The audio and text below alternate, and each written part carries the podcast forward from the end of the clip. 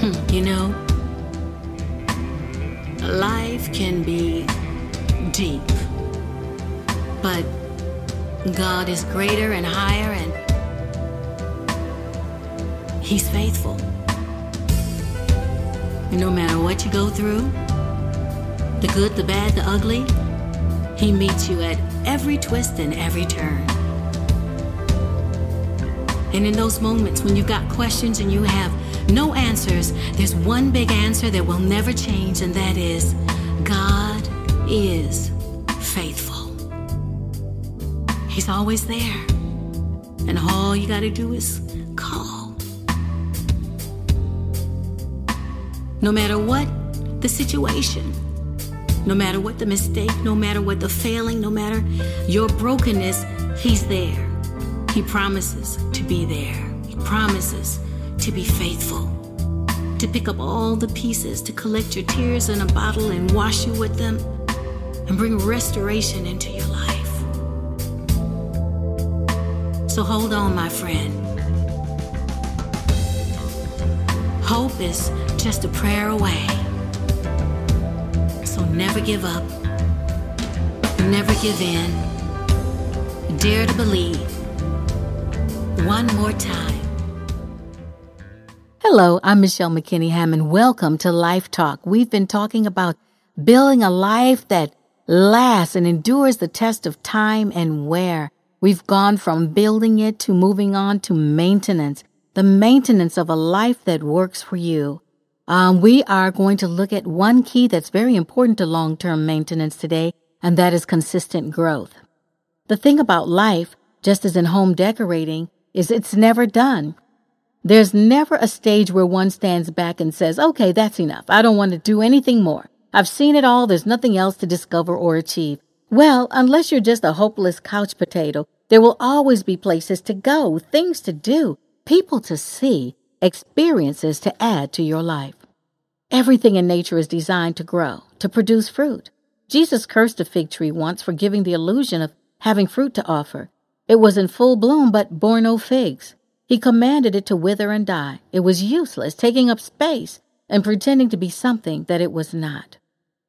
Some people are like that fig tree. They walk through life appearing to have a lot to offer, but up close, you find great pretenders. They bear no fruit, have nothing useful to give to others. They're all show and no substance. A lack of productivity and the refusal to mature will stymie a life that's working, and it won't work for long. God wants us moving forward, being productive, maturing from the challenges that we face. We then have fruit to share, the life lessons we pick up along the way. When we pass on those lessons, we empower others to grow and be fruitful as well. This is the cycle of life. We cross pollinate.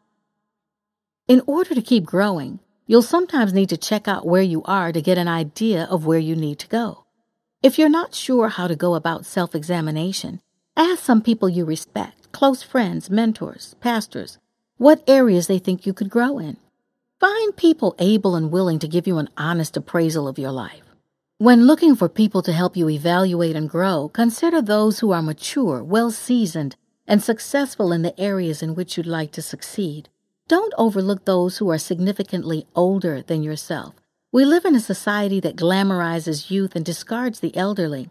They're no longer appreciated or considered precious, but these people have seen more of life than you and I. If they've kept learning and growing, they've had long lives at work and they have much to share.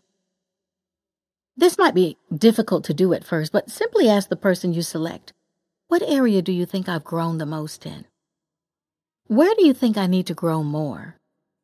What indicates to you that I need to grow more in that area? What types of things would you suggest that I consider or think about? The hard part for you will be not to get defensive, no matter what they say. Remember, you're talking to someone you love and trust. Weigh what they say, find the truth in it, and build on it. The bottom line is make plans to grow. Don't leave this function to chance. Life is ever unfolding. When you stop growing, you start stagnating. Life nurtures life. The more you know, the more you have to offer others. Rich fruit is born from constant learning and maturing. Then, when others partake of your life, they're blessed by it. In all we do, we're aiming for the fruit that comes from maturity and allowing God to perfect us as we go through the seasons of our lives. We should flourish and abound in fruitfulness and every good work. Our lives are continually under construction until we grow up to the measure of the stature of the fullness of Christ. At that point, we will be our most fruitful. Maturity has everything to do with our productivity. This is why the blueprint instructs us to be perfect or mature, as the one who designed us is perfect. We are to look just like Him, yet many resist growing because it's not the most comfortable process. To borrow a biblical analogy, as branches grafted into the true vine Christ Jesus, we must occasionally be pruned. He said, I am the true vine, and my Father is the gardener. He cuts off every branch in me that bears no fruit, while every branch that does bear fruit, he prunes so that it will be even more fruitful. The things that impede our progress must be cleared away in order for healthy growth to take place. When the master architect, the gardener, performs this pruning, Many feel as if their faith is like hugging a knife. It's painful to hold on, but it's too dangerous to let go. Sometimes God has to exercise severe mercy by moving in spite of us to save us from ourselves or those that will damage the fruit we're yet to bear. When we truly understand the design of the architect, our ultimate growth and prosperity of spirit, we open our hands and let go, allowing Him to take out what He must and give us what He wants. I once attempted to spring clean my house and made up my mind to really get rid of some things.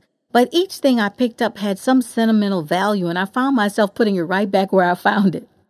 At the end of the day, my load was no lighter and my space was no clearer. What I didn't realize then is that not cleaning or self pruning leaves no room for new things, better things, no room for God to surprise me. It's only when I'm willing to get rid of the old that the opportunity for new things presents itself. Like a woman holding on to a bad man because she believes something is better than nothing, many of us rob ourselves of the opportunity to experience God's best for our lives. Mature people, people who consistently choose to grow, are able to honestly assess when a season is over and welcome change in a new season. They see the value of the process and embrace it wholeheartedly. They put away childish things and rationalizations with no lingering sentiment or regret. They look forward to standing complete in the will of God, fully fruitful. Maturity is not for the faint of heart or for those who don't have a stomach for the solid things of God. Solid food is for the mature, who by constant use have trained themselves to distinguish good from evil.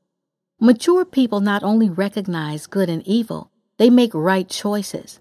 As you mature, you should be making fewer bad decisions. Maturity takes a lifetime to master, but it is possible. The master architect just keeps adjusting us, stretching us, tearing down and building up. But the apostle Peter tells us, after you've suffered a little while, he will himself restore you and make you strong, firm, and steadfast. We will then be perfect buildings constructed for his glory.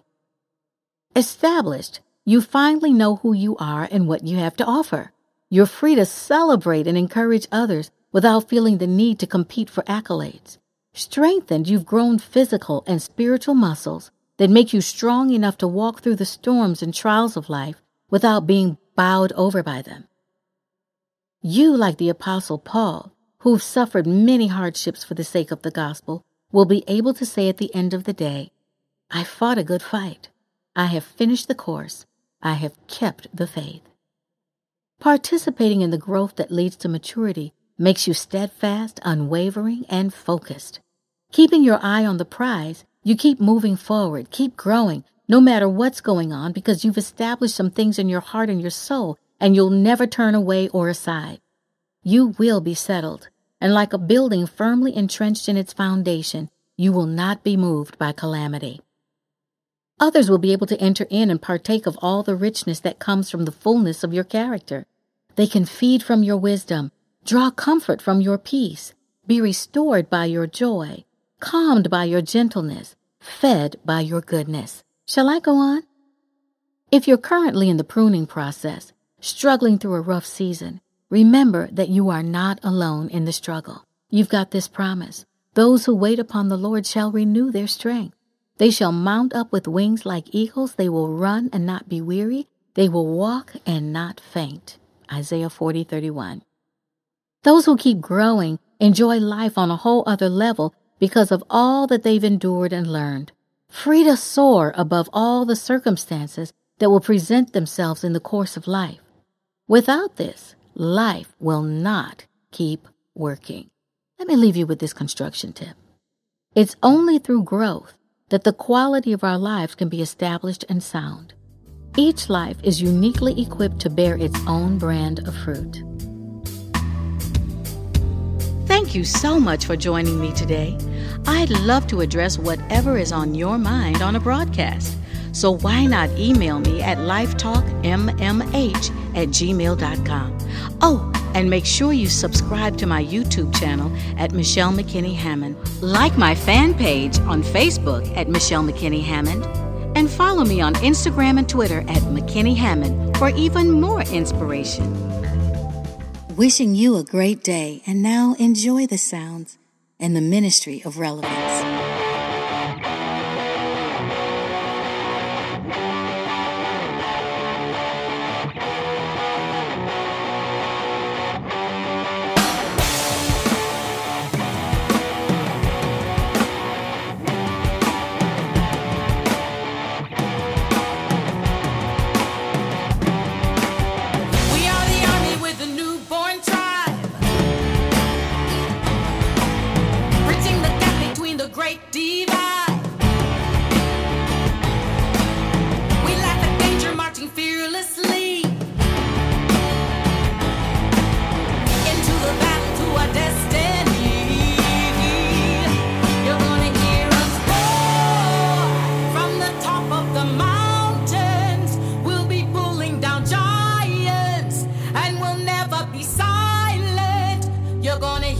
Be